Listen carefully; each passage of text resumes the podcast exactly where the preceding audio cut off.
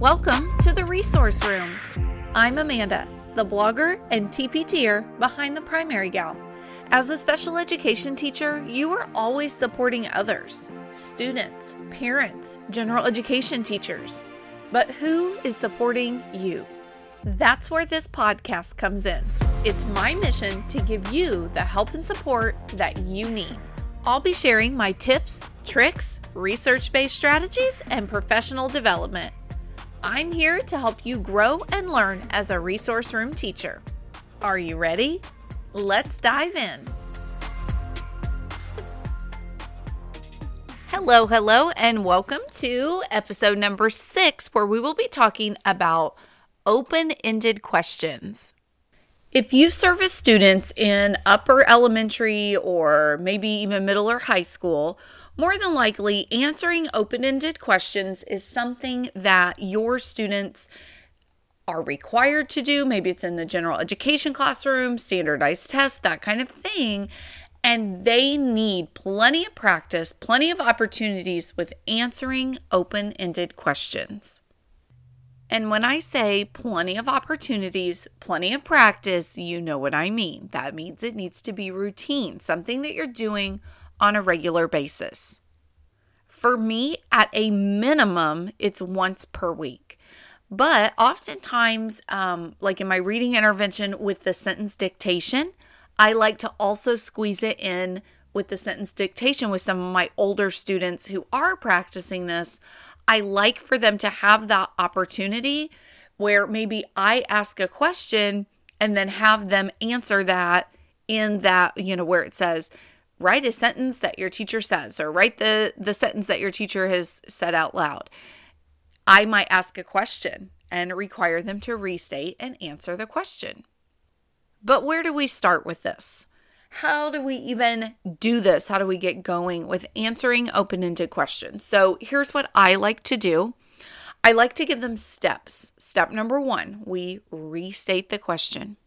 Step number 2 we answer the question Step number three, we're going to use some kind of sentence stem like the text says or according to the article, things like that, so that we can segue into supporting our answer with evidence from the text.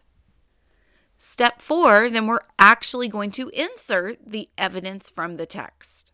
Step five, you're going to use another sentence stem to be able to say, you know, in paragraph four, or the text also said. And honestly, those sentence stems could be as few or as many as your students are ready for. And our last step is wrapping it all up, where then we restate what our answer was, whatever we said in the beginning, we kind of restate it again, find a new way to say this exact same thing and then use the word because and wrap it all up tight with a pretty bow in your explanation of why your answer was correct. So, while I think those steps are helpful, that's not enough. I need to break down some of this, and I want to share how I teach and kind of the slow and steady steps that I take to break down each of those steps, kind of breaking it down even further. So, step number one is to restate the question. For a lot of us, especially I think as overachieving teachers, that's really easy to do. However, teaching students where words are hard, comprehension's hard, maybe the grammar and language side of things are hard, that takes a lot of practice. And so that's what we do in my classroom. I like to take the question, whatever that might be. It could be a very basic question like, what color was the dog's fur? Maybe it's a question that's a little deeper and requires students to use some of those reading skills, such as how was dad feeling? Or how was the boy feeling? What do you predict the boy will do? So it can be very simple. We can restate questions like that, or we can restate more complex and more complicated questions as well. Either way, I like to take that question, let's say, what color was the dog's fur? And I like to write each and every word on a different card. Maybe those are three by five cards. Oftentimes, I take a piece of blank printer paper. I write the question in a marker and I chop it up into pieces. That is something I can do on the fly. That's something that I can quickly prep ahead of time and it's effective. So I will write that sentence on a piece of paper, cut it up, and then we talk about how to rearrange, how to steal those words from our question and put them into our answer, put them into the sentence. Because this is something that my kids need all the time, it's something that if you're not practicing it, they kind of forget it. I also like to create like some holiday stations or use this as an activity to do at holidays. So um, I'm recording this today. I know it won't air for a little bit. It's the beginning of November. And last week for Halloween, we did restating and answering the question stations in our room. So, what we did with that, or kind of how that looked for us, was I went to the Dollar Tree and I bought really anything and everything I could find that was Halloween themed. I brought it into my room and created little questions about those objects. For example, I had um, different colored spiders. They were from the Dollar Tree, they were glittery. If you visited the Dollar Tree in the month of October, you probably saw them. I sat all those spiders all over the stool. Well, there was one purple spider that was the biggest, and I sat it on top of the stool. Some of the other spiders were climbing up it, sitting beside it. One was sitting next to the purple spider. But the question then said, Where is the purple spider? I created those cards with the exact same question Where is the purple spider? And that way we can move those around. So if I had some of my lower level kids, they might have to do, you know, really move those, really use that as a tool. Some of my higher kids never touched the cards. Either way, they were there and it was a perfect chance for them to use them if they needed them. But if not, it was a good review as for restating and answering the question. So then they would answer the spider is on the stool. Um, we had other things like um, which do you like better, Whoppers or Milk Duds? So the kids would have to steal some of those words. I like Milk Duds better. I like Whoppers better.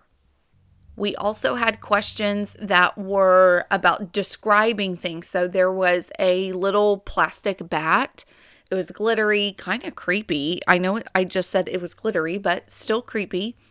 And it had these gross little red eyes. And so the question was not actually even a question, it just said, describe the bat. So then the students could say, the bat is black. The bat has red eyes. The bat has long wings. And uh, the lady that I share my room with, we were talking about doing the same at maybe Thanksgiving and Christmas. That way, it's just something that is a little different than our norm. We're playing into it. Are they going to be crazy on Halloween? And Halloween this year was on a Monday. Yeah, they are. But how can we take some of that and channel it into something that is at least academic and practices something that many of our kids find difficult or is challenging? So you can have you can twist anything to be academic if you try really hard. And with that, having them restate and answer the question is a very easy thing to incorporate. Now, all of that said, that's only step 1 of the answering open ended questions part, being able to restate and then provide your answer. We talk a lot with this about some of these answers might come from your head, some of these answers might come from the text. And those are two very different things. Some kids aren't ready for some of those inferential questions or prediction questions, that kind of thing. Give your students whatever they happen to be ready for. Once my students are doing okay with that, then we're ready to start proving whatever their answer is with evidence from the text. I like to front load them with different sentence stems. What are they going to use? So I have a little craftivity kind of thing that I do. It's fairly quick. It could go in an interactive notebook but it's something that we reference all year long. I usually um, this past year I printed the uh, the paper on cardstock and then laminated it. That way I could just keep it in my small group folders and pull it out as needed. and it had different sentence stems on it. So some of those might say, in paragraph blank, that way later they could say in paragraph two or in paragraph six. Another sentence stem was like on page, you know, 327. And then it also had more generic things like, for example, the text said, the author stated, even things like the illustration showed or the chart showed or the you know things like that where we can use some of those text features things that oftentimes our kids miss or forget or ignore or they think if it's not in words it's not valuable. It is totally valuable as long as whenever it comes time to write it we know how to use that information. And so by giving these students sentence stems that they can use as needed then they will be able to cite evidence from the text. And I think some of that kind of goes to what are you doing during the reading comprehension phase to set them up for this? Help them find some sentences, help them in a discussion know kind of what answers would support it so that then when it's time to do this, they're ready to go provide evidence from the text. For most of our students, this phase takes a while it takes a good little bit for them to kind of know what the expectation is. And I believe the best way to do it is to start with modeling, do some things together, show some of the kids what to do. And then once it's time, maybe two, three, four weeks of doing that, then when you turn them loose, make sure you give them feedback because a lot of students will choose random sentences that don't even prove what their answer is. And when they hear it said by their teacher, well, does this prove that he was happy? They're like, well, no. Well, then why did you say the text said or the author said or according to whatever? While it is pretty easy to take a sentence stem and pair it with a piece of evidence, it's not that simple. You really do have to make sure that that evidence or that sentence actually matches your answer. So it's a process. And so make sure you kind of allow yourself time so that it's not two weeks before your kids start standardized tests and you're like, holy crap, we're going to have to, you know, answer open ended questions. We should probably start working on that. It's too late. You've got to be doing that all year long. And even one question, two questions a week, in my mind, is plenty for giving them that opportunity to practice restating, answering, and then proving their answer. I have a lot of students with goals that are focused on answering open ended questions. The complexity or what I am wanting them to do might vary, but I do have some of my higher readers where this is a goal for them. They oftentimes might start with by the end of the IEP year, when given A, and we might discuss what kind of reading passage. Is it something that we've read together? Is it something that they've read on their own? And then also discussing what kind of question they might have. Is it a basic recall question? Is it something that's going to require them to use some of those deeper level reading skills that we know can be more troubling? So I might give a goal that says by the end of the IEP year, when given an open ended question about a passage read in our small group, Amanda will be able to independently restate and answer the question. Or maybe I want to change up that last part and say, Amanda will be able to independently restate and answer the question and provide one piece of evidence to support her answer. Maybe I want two pieces of evidence to support that answer. That will vary based on your kids. What are they able to do? What reading passages are they reading? Um, one time I wrote a goal saying two pieces of evidence, and one particular week as I'm going to Progress Monitor, I'm like, ugh, there aren't even two good sentences to support this. And the reason for that is we were reading a lower level passage, and I'm like, well, this is terrible. There's not really enough evidence here and so, because of that, there might be some scenarios where two pieces of evidence, that's just not going to fly. So, you know your kids, you know what they're reading. define all of that in your goal. And then for me, what I do when it comes time to progress monitor that is I have a rubric or a little checklist that I give to my students and we grade it together. So we might say, Did you restate the question? Check. Did you give your answer? Check. Did you use the text said? Check. Did you give an answer? Your did you provide some evidence that actually supports your answer? Check. And so with that, each one of those checks is a point. So then I'm able to, for progress monitoring purposes, go in and say, maybe initially their first score was a one. Maybe they could restate it, but there was no real answer there, or it wasn't really one that made sense. Maybe they couldn't support it with evidence. So I might give them a one. And then maybe our goal is to be able to score four points on that. Being able to restate, answer the question, use a phrase or a sentence stem like the text says, and then provide some evidence. Maybe it wants to, I need it out of six points because I'm going to need them to repeat a sentence stem and then provide a second piece of evidence.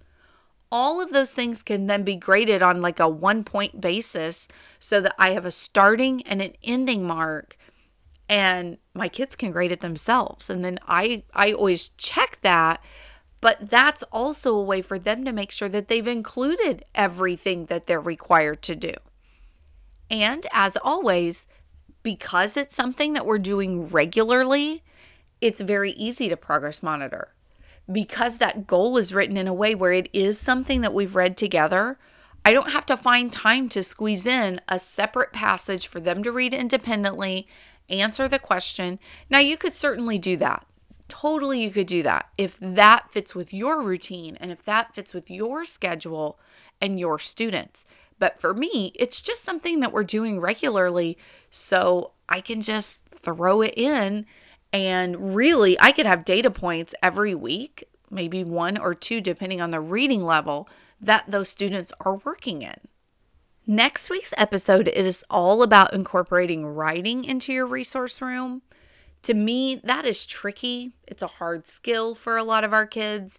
Even some of our most creative, or even some of our students who are able to spell, sometimes getting ideas from their head on paper can be tricky. So that's what we'll be talking about next week. So until then, have a great week, my friend. Well, my friend, that's a wrap. Thank you so much for listening to the Resource Room podcast.